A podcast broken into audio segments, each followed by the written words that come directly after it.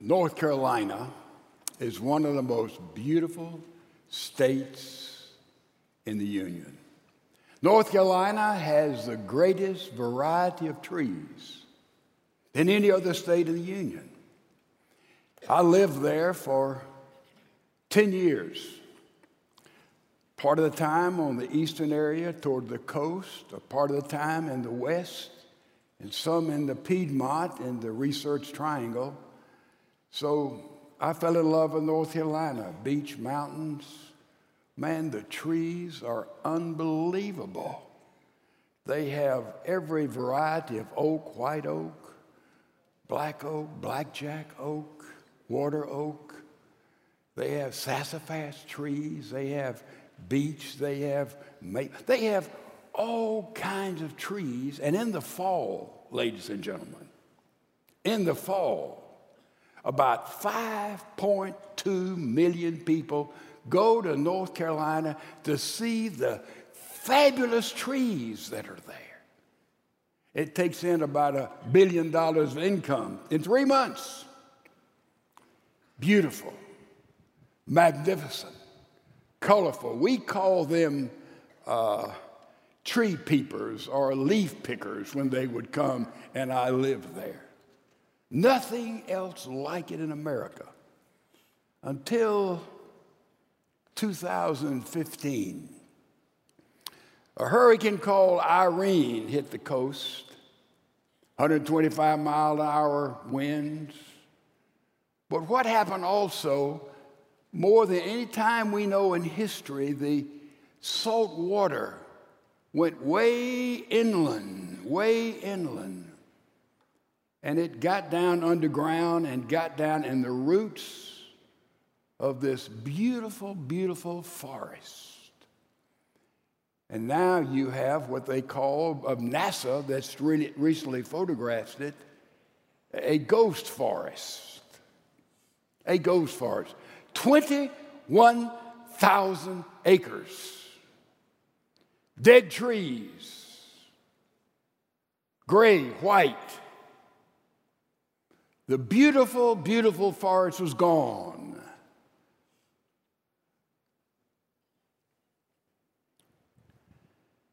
That's what is happening in the United States today. We have a hurricane flowing through our land, and just like that salt water began to hurt the very roots of North Carolina. We're seeing today the basic fundamental principles upon which our nation was built the Declaration of Independence, the Constitution, the bylaws, the freedoms being totally thrown aside. It seems like increasingly every day, every day, as the alien poison begins to destroy the foundation of our land. Also, what's happening in the West in different areas, according to NASA photos. The plates, the tectonic plates, are beginning to move, and they also move underneath, and it destroys, it kills that which is above it. So we see a hurricane sweeping through our land by any honest, open, objective observation. And there are many of them. Let me just touch on one that relates directly to Corinth because we're studying 1 Corinthians and we're seeing the parallels that happened in the first century are so parallel to what we see happening in our nation and in our world in the 21st century. And nothing could be clearer than the hurricane we're experiencing today that happened in Corinth. Suddenly, the Romans control the, the city of Corinth. And remember, it was an international city. People came all over the world for prosperity and for pleasure. It was exploding, affluent. And the Romans came and they taxed, taxed, taxed those Corinthians like you would not believe. And the military that was there made sure that everybody paid their exorbitant taxes. And as the affluency increased from international people coming, doing all kinds of work, all kinds of enterprises, all kinds of building, all kinds of construction, all kinds of trade, the taxes went up, the military force became greater, and suddenly we see Corinth the very roots of that city begin to die. And it's a sad, sad story what happened in ancient Corinth economically. What is happening today to us? Anybody who went to the first grade, stay with me, or anybody who's ever studied five minutes of economics know one thing for sure Inflation is simply this. You know this, let me remind you of this. You have a dollar today with the value of the dollar going down, with more dollars hitting the market, where you could buy something for a dollar today, in a week it'll cost $2 or $10 or $100 for the same item. Therefore, everything anybody has here in property, land, or money, or anything that's tangible in measuring your net worth and my net worth, as inflation comes, everything you saved, every security you have, begins to go down in value. That is an absolute law of economics. Now, what's happening to us? We're spending trillions and trillions and trillions of dollars, and evidently there's more and more and more to come of money we do not have. We're a nation that's overwhelmed with debt. The relationship of our debt to our gross national product is getting totally out of balance. And therefore, what's the answer? Print money. Give more money away. Make more people dependent upon the government for the basic essentials of life. Now, by the way, this isn't a new thing. Remember what I told you Cicero said?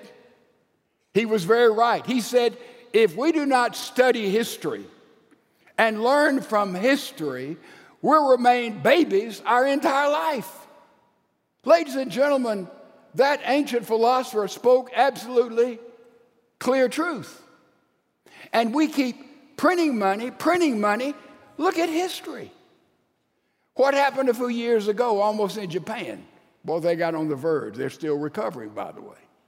Uh, what happened in Venezuela? Print money, print money. And what happens as a result of hyperinflation? And it goes on and on and on. What happens? First of all, the value of everything goes down. The second place, you can't get things on the shelves.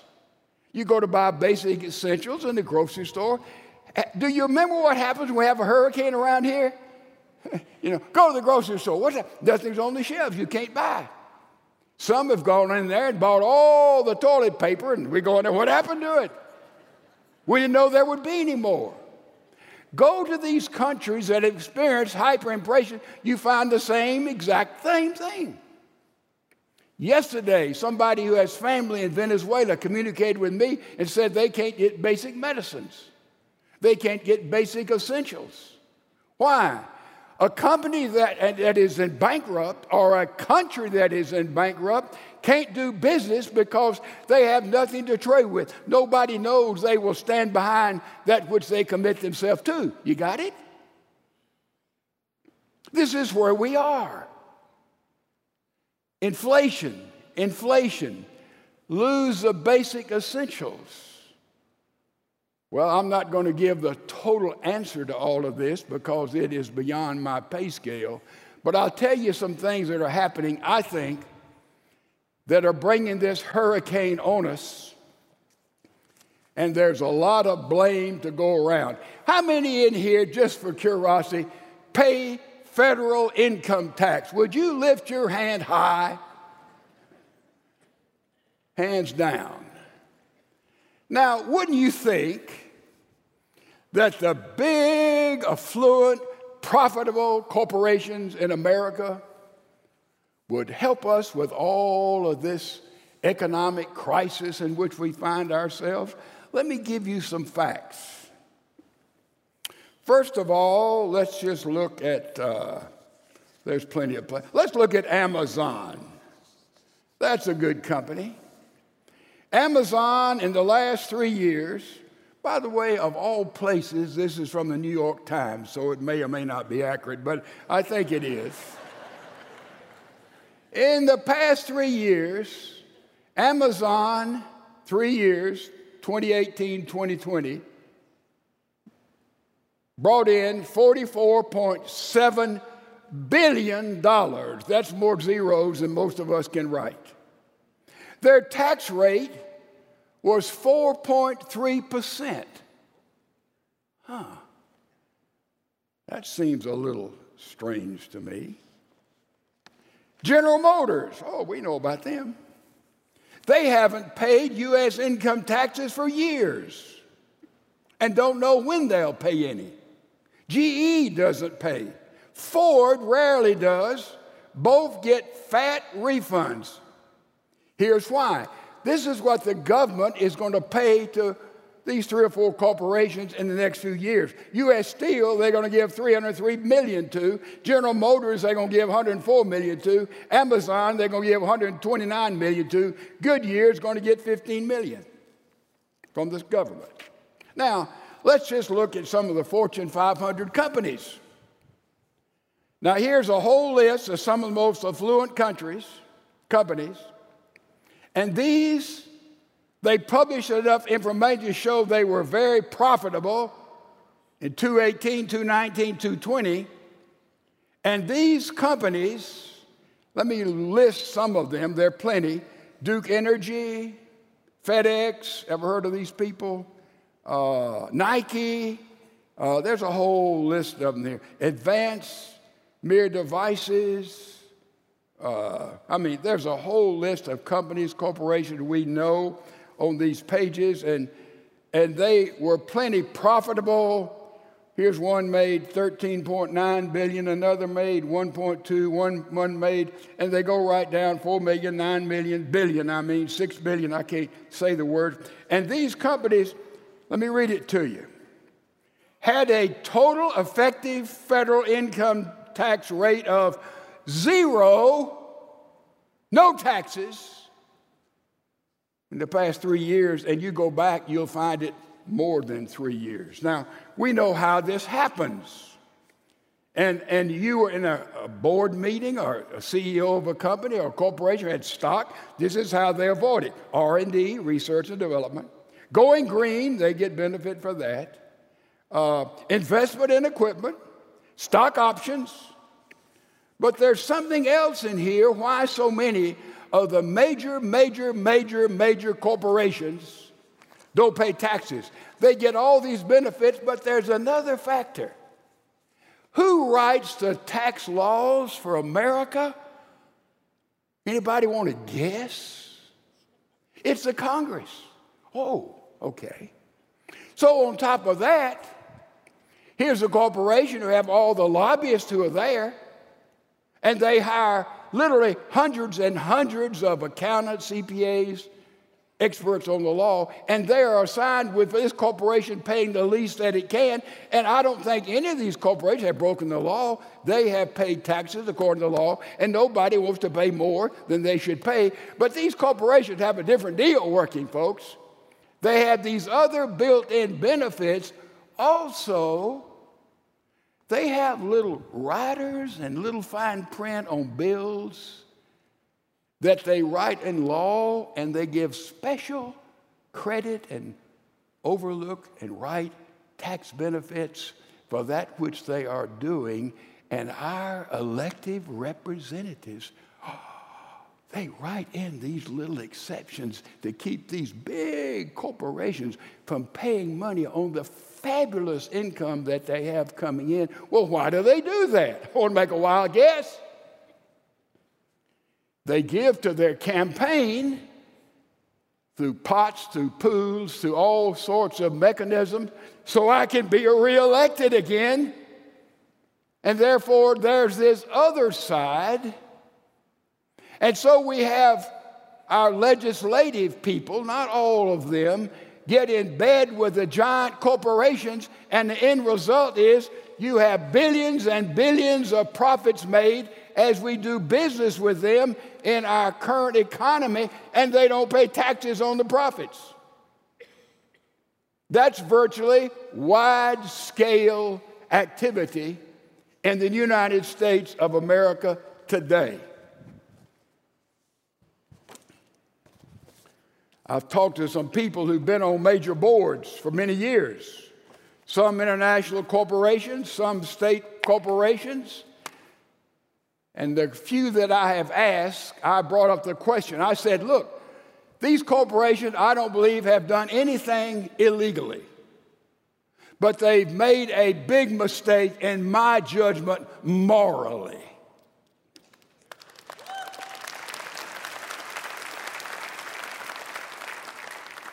And I asked some board members, not many, and some have sat on big, big, big boards for years and years and years. I asked the question, or one voluntarily told me,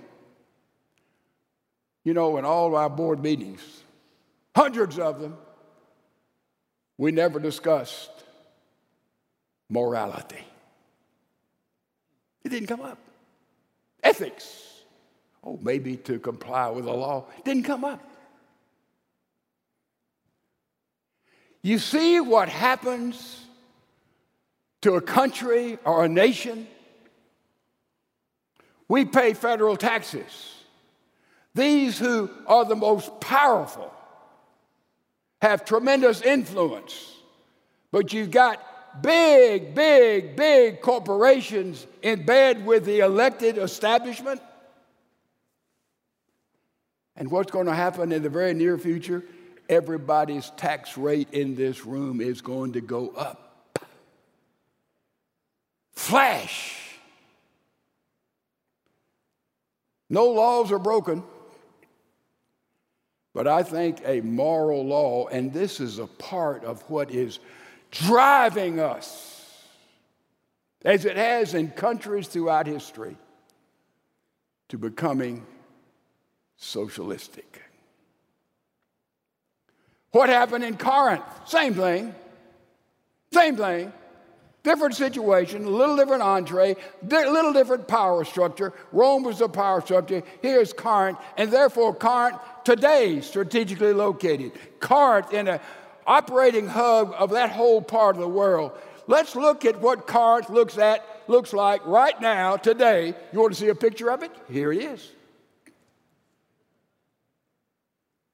You say, well, that'll never happen here. I wish I were a gambling man and you'd take that bet. We stay on this path. We stay on this path, ladies and gentlemen. And you may be looking at I tragically pray that there'll be a reversal, a revival, a coming to God and coming to Christ all across the board from, from, from Washington to Seattle to Portland to New Orleans to Las Vegas. That's the only hope to Houston. That's the only hope we have, ladies and gentlemen. And in the situation in Corinth, the Apostle Paul sees what is happening in the culture of Corinth, and the culture of Corinth had bled over with its salt water. And all of a sudden, the church was becoming more like the culture than the culture was becoming like the church. And, folks, we must not let that happen in the body of Christ. Because the deadly poison will come in and destroy the foundation upon which we stand. Paul speaks to this and says, Well, what do God fearing people do in this SOS moment in the history of Corinth? It applies what we are to do in this SOS moment in the United States of America. Here's what Paul said to do. He starts off at the end of 1 Corinthians chapter 2 with the last verse.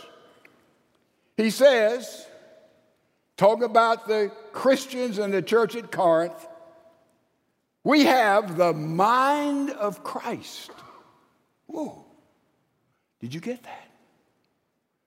Now, Paul is about to deal with deep moral questions in the life of the people who are in the church at Corinth. He is going to come at them as clear as zigzag lightning, naming people, chapter, verse, with how low the church had sunk and moved away from their Christian moorings.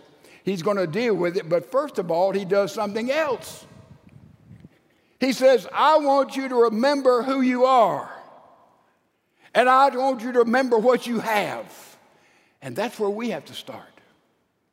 Before we get all out in the super negativity, let's, as Christians, remember who we are and remember what we have.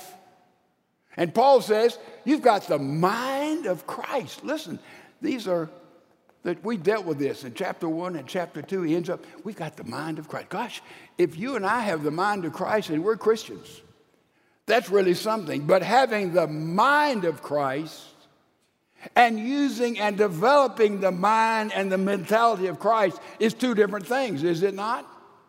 Having the mind of Christ means that as Christians, we have great potential. Potential means you haven't done it yet. That's what potential. Oh, they've got great potential. Okay, let's see some of it. We can have the mind of Christ and not trigger that mind in.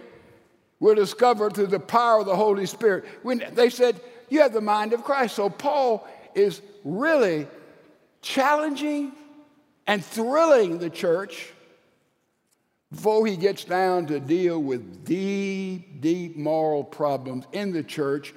And those moral problems came from the culture in which the church found itself. Sound familiar? So you have the mind of Christ. Chapter 3, he says, And I, brethren, brothers and sisters, could not speak to you as spiritual men. And by the way, the word men there means mankind, men and women. Don't get caught up in all the gender silliness. But as to men of flesh, as to infants in Christ, he said, I gave you milk to drink, not solid food, for you're not able to receive it. What's Paul saying? Let's go back and understand this. It's important.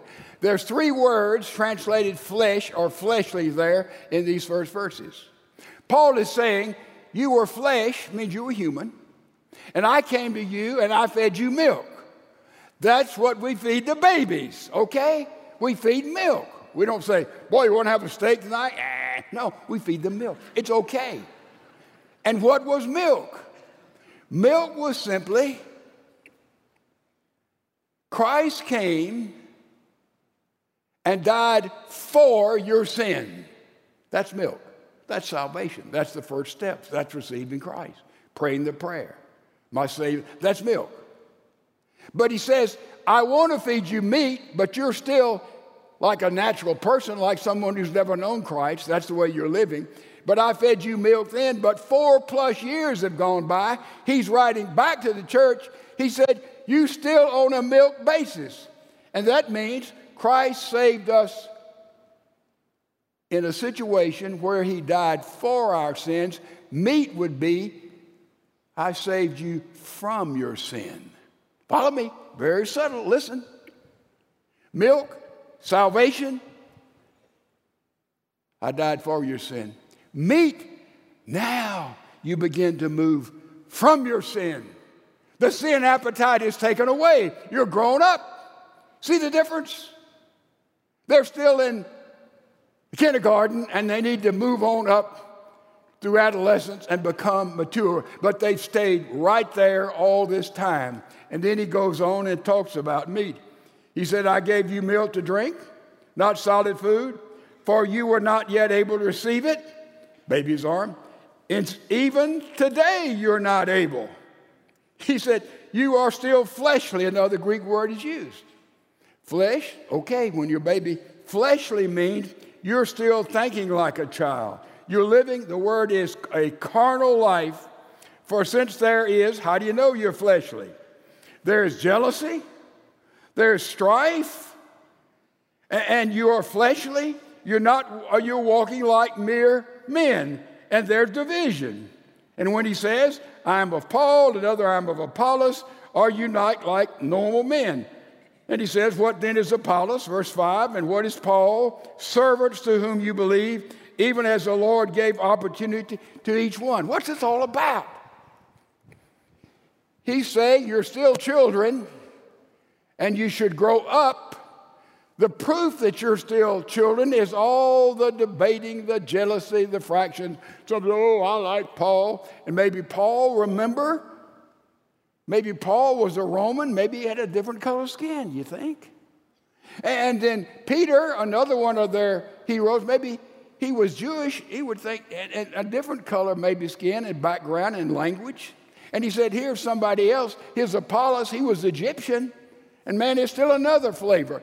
And he saying, You're still partial. You've divided the church into groups. I like this one. I like that one. And he says, No, this is not how the church operates. And we'll see that. So we understand where we are. We have the mind of Christ, potential. But we still in the low, low levels. We just come to Christ. We haven't matured and grown up in our faith, in our walk with the Lord, and we stay back here. And Paul says, You need to be up here, and I prove to you that you're still a child because you're divided, you're jealous, and there's strife among you. That's the beginning. And then Paul does something, speaking to the church there, and he's speaking to all of us so we can get it. We see pictures. You know, Jesus taught in parables. He would tell a story and it would, it would illustrate a profound truth. That was his primary method of teaching, was it not? And so Jesus said, I want to tell you a story. And then Paul uses the same picture here, not in parable, but he does it with a metaphor. A metaphor means this is like that so we get it. This is like that. And now he's telling that church, as he's telling us in 21st century, you know who you are? Told them what they had, the mind of Christ. He said, Now I'm going to tell you who you are. And look at these verses. Look at verse 6. He said, I planted, Apollos watered, but God was calling the growth. And we're going to discover he's saying, We are God's field, F I E L D. So then, neither the one who plants nor the one who waters is anything, but God who causes the growth. Now, he who plants and he who waters are one, but each will receive his own reward according to his own labor. For we are God's fellow workers. He's saying, We are God's field. Now, remember where we are. We're in a culture, and we're in a church and the church is becoming more like the culture. And here we are in all of our divisions, all of our strife. We're mimicking the thinking of the world. And by the way, all the way through this section, Paul is talking about this is wise and this is foolish. Remember, this is wisdom, this is foolishness, this is right, this is wrong, this is God's wisdom, this is man's wisdom. And he's contrasting all of this. And now he says, guess what? All of you in the church, you're God's field. You're God's field. And he said, Paul said, I came along and, and I planted the truth of God, the good news. He said, Apollos came along, he watered. He watered the field, you and I, challenged to grow up. And, and Paul is saying, look, it doesn't matter who plants and who waters, it is God who calls the growth, the maturity. It's God who's behind all this.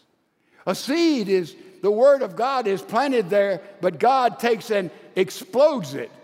So we're God's field. I thought about the parable in Matthew 13. Remember? Jesus got out of a boat and he looked up in the side of the mountain and he saw, I'm sure, somebody sowing seed. And Jesus looked up there and said, Let me tell you something. We are God's field, and the seed of truth, how to live the life in this moment in time, is sowed. But look how people respond to it. By the way, when I was in seminary, one of the first things we did in class early on, they gave us this very scripture, my professor, Virgil Moorfield, who later became a missionary to Italy, incidentally. And Virgil Moorfield said, I want you to read this and tell us what it means. I'd never written a sermon in my life. So this is the very scripture.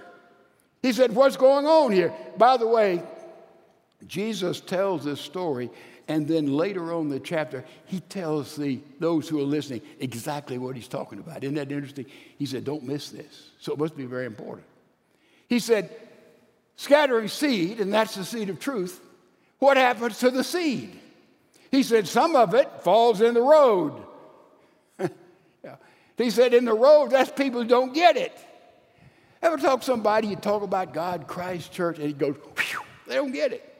They just miss it. It's, it's blurred out. They don't want any part of it. Not interested, boring, silly, crazy, ridiculous. Then they tell you, well, I know somebody who's a Christian. I mean, it's ridiculous. It's like the road. The truth is just stamped out. It's not interested. It doesn't apply. Don't understand it. He said, You sow other seed out there, it falls on stones, stony ground. What kind of happens that when the truth comes to somebody? We've seen it.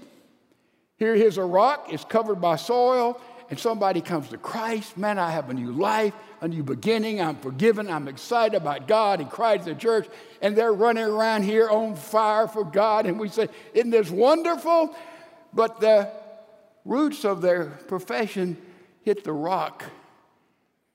They just flame out, burn up, lose their passion. And here Paul is saying, that happens to us. We get excited and bang, shallow. Doesn't grow down anywhere, rocky soil. Then he said, there's another thing, the truth of God goes out and, and, and the word goes into uh, thorns, into all kind of thorns. And, and the truth of God doesn't grow up in a life like that because those thorns, we're so wrapped up in the world. Man, I've seen a lot of people come to Christ in couples and they have children and unfortunately become successful, which is a tragic thing in a lot of lives. And then they get involved in this and that and travel and activities and games and sports and education and all the homecoming of all the colleges and universities and families. And all of a sudden, all the concerns of life looking after all the stuff that surrounds you and surround me, and it's thorny ground. And the Word of God never develops and permeates all those aspects of life. See? We got too many things. A multi zillionaire has to cover all these things. My goodness gracious, I don't have time. Oh, God in churches over here. you know, you got the hatch, match, and dispatch folks. Remember, hatch when the baby is born, church want to be far. Matches when you get married, oh, the church comes in. And dispatch when you die. It's a good time to call the church in then, too, by the way. So we got all that group, and the thorns just choke out God's true revelation. But then he says, there's a fourth kind of ground. And by the way, all of us could mostly identify with those three pretty much. But he said, when the word of God and truth comes in, into a life and they receive Christ, and that ground is fertile, it is watered, and it grows, and you see maturity. In other words, about one fourth, right? 25% make it, right? Really understand it and rejoice in it. What Paul is saying, he said, We're all God's field, we're God's garden. It's an agricultural picture. What happens to the truth of God when it comes to your life and my life. That's the bottom line. And then he goes on and gives us another the metaphor, and it's, it's beautiful. He said, We're not only God's field, but let me tell you what else we are. Look at it there in chapter 9, chapter 3 of 1 Corinthians. He says, We're God's building. We're not only a field, we're a building.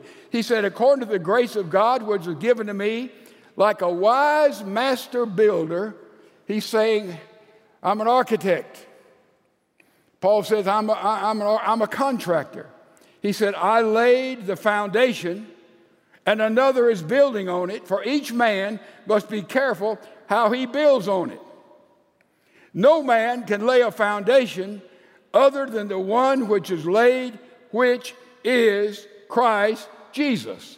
In other words, we can say, Jesus is our foundation, okay?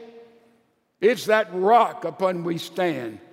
What is that foundation? It is on Jesus Christ.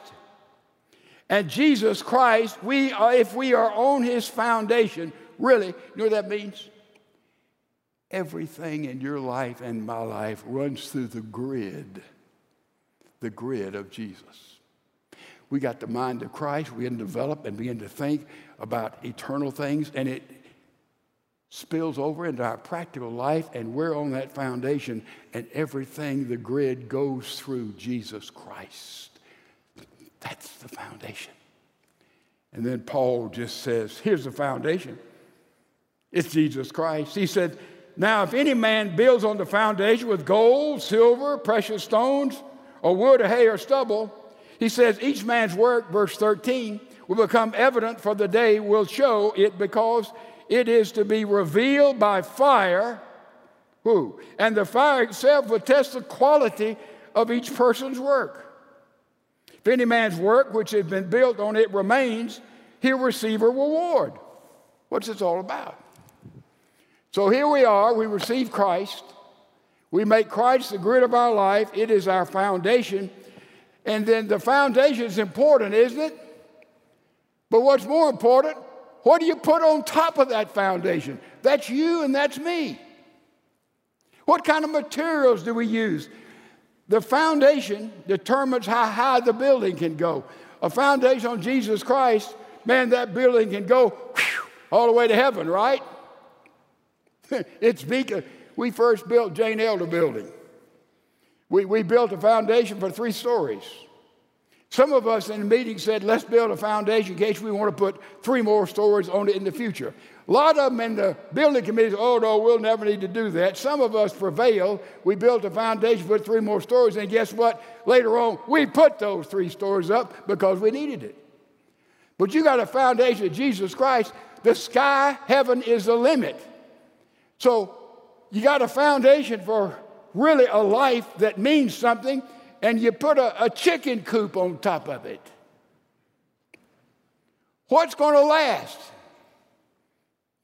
Gold, silver, precious stones. What, what are we building with? Apollos put up a wall, and Paul put down the floor, and Peter put on the sea. What, what, what, uh, what, what is gold, silver, precious? I don't know. That's what's going to last forever. We leave this earth, what's going to last? When we graduate? What's going to be there? Gold, silver, precious stones. Gold, I thought of the golden rule, many things. Do unto others as you'd have them do unto you. Christ gives us the power to do that. And that's gold, isn't it? That's going to be here after we leave this earth. What does that really mean? The golden rule. It means whatever you need, that's what you give. I need somebody to comfort me. Comfort somebody. I need somebody to listen to me. Listen to somebody. I need somebody to care for me. Care for somebody. What you need is that which you give. Bread on the water works every time. So that's gold. That's going to last after we leave this earth with the practice of the golden rule. What is silver? By the way, silver is a valuable commodity. Silver reflects light better than anything I know. Silver is a conductor of power, of energy. So if we reflect something of the image of Christ as He is building in us to other people, that's the silver, isn't it? And in that silver, it conducts the life, the mentality of Christ to others. That's silver. That's going to last. And what about precious stones? Put precious stones in fire, what happens to a diamond? It gets brighter anything that's on it. True of most precious stone, emerald, sapphire. My goodness, they, they just catch fire when the fire goes out. It enhance, they stand. That's what's going to be here, these intangible things after we leave this earth. But what's going to be burned up? The wood that we built on top of our life. What would be wood? I looked up the word wood there. It had to do with a stock. It's the kind of wood that, you know, you put your head in, you're bound. I think a lot of people in the church live their life on the basis Christianity is all of this that I do not do. I don't do this, I don't do that, I don't do that, I don't do this. And that defines Christianity. That's wood. Silly, not biblical. And then what is the hay? Wood, hay. Hay is what you would take and you would fill in cracks, wouldn't you? You know, if, if you got a crack, you can take some hay, put some mud with it, fill in the cracks. It'll work for a while. It's temporary, keeps the cold, the wind out. Hay. What happens when fire comes to hay? Burns up. We fill in the cracks. I've got a problem in my life, and we put a band aid on it. It's not healed before God, His grace, and we put a band aid, it burns up. What about, what about stubble that's there? Wood, hay, stubble. That, that's something else. Another kind of hay. You get in a, a barn, and we have somebody here who cleans a horse barn every morning. I'm looking at them. And when you clean it all up, there's still a stench, so you may put some hay down to cover it up, right? Bring a little better order in there, right? But when fire comes, the hay burns up, the stubble burns up, the wood burns up, it doesn't last. That's temporary panacea kind of things we do, even in our Christian life. And he says, You go to heaven, but it's such as by fire, by the hair of your chinny chin chin, using biblical terminology. And then he says, Not only are you these two things, you're God's building, you're God's field. He says an amazing thing here. Verse 16 Do you not know that you are a temple of God? That the Spirit of God dwells in you? And if any man destroys the temple of God, God will destroy him. For the temple of God is holy, and that is what you are. We are the very temple of God. And the picture there is in the Holy of Holies in the synagogue where the Shekinah dwells. When we receive Christ, we become temples. Holy, different, satisfied, set aside, unique, holy, a temple. We're not only a field, we're not only a building, but we're a temple, a place where God dwells. What happens? Quickly. Everybody here, we are Body, spirit, and soul. Body, soma, this is our body. Not going too fast, anybody. This is our body. This is our body. And we have a spirit, pneuma, Greek word, and that is in Genesis, uh, the Hebrew word ruach. And here is a body, and God breathed into the nostrils of mankind, of human beings, the breath, the spirit. So everybody has a body, and has a spirit, right? Whether you're in Christ or not. And the soul, many definitions are used for it, even biblically, but I think it covers the whole of it. It's all of it. It's the mind, it's, it's, it's the uniqueness of you. Just think about it. Nobody has ever lived on the earth that's like you or like me and nobody will ever live on the earth that's like you and like me. It is our uniqueness. We're uniquely made in the very image of God Himself. That's our soulish part of us.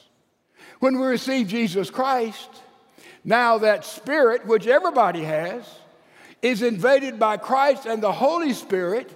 And now there's the Holy Spirit indwelling in you and in me. And that's the part as we grow and mature in our faith because we're on that foundation. So there is that spiritual part that is renewed, and that is the soul that will last forever. This body won't, but thank God we'll get a brand new resurrected body. The prototype was the resurrected body of Jesus Christ. And our soul will reside there forever because we've received Christ and He's redeemed us and He's taken that human spirit and He's made it into a sanctuary a temple for God Almighty. See, Paul is telling them, this is what you have, and this is who you are. And then he moves on and he does a very fabulous thing here at the end. And I'll skip over some verses. In verse 30, he said, The Lord knows the reasoning of the wise, that they're useless. But let no man boast, for, look at verse 21, chapter 3. Paul says, For all things belong to you. Whether Paul or Apollos or Cephas or the world or life or death or things present or things to come, all things belong to you because you belong to Christ and Christ belongs to God. You need anything? This whole thing belongs to you. I can go to a mountain in Colorado and look over there, and I don't own a foot of dirt in Colorado, but I look out there and say, Look at the beauty. Man, that belongs to me. That belongs to me. All belongs to you. The present, the future, it's all ours in Christ because we belong to Christ and Christ belongs to God. Man, what an inheritance we have. Therefore, in the church, as the culture begins to bleed into much of the church, we don't want to become a ghost forest, and we will not if we understand who we are and what we have. And then there's a very tremendous verse at this time is so timely for you and for me. It's found in 1 Peter chapter number 2, verse, listen. This present value, listen carefully, then is for you who believe, family of faith. But for those who disbelieve, outside, the stone which the builders rejected, this became the very cornerstone, and the stone of stumbling, a rock of defense, offense. But they stumble because they're disobedient to the word, the seed that has been sown. And to this doom they were also appointed. Now here's the verse. Listen carefully. This is the reason we don't have any divisions in the true body of Christ, the church. We don't have this is the affluent, this is the non affluent. This is the super educated. This is the barely educated. This is those who speak this language and those who speak this language. This is those who are this color and this is those who are not this color. And we don't have any of that in the body of Christ. And Peter says it so clear. He said, You are a brand new race, a chosen people, a royal priesthood, a holy nation people for God's own possession, so that you may proclaim the excellencies of Him who has called you out of darkness into His marvelous light. Folks, that's who the body of Christ is. This is what we have. This is what we can do. And understand that we're all just bricks. Bricks in the church. The church is the very body of Christ in the 21st century and we are all in the church in Christ. We are a brand new race. You got it? Don't let anybody mess with it because that's a fundamental basis upon the way the body of Christ can penetrate the culture and stand for the word of truth when everybody seems to entertain big, blatant lies as the hurricanes flow upon us. Paul said to Corinth, This is what you do, this is how you live. And God's saying the same thing to all of us right now in this moment of His history.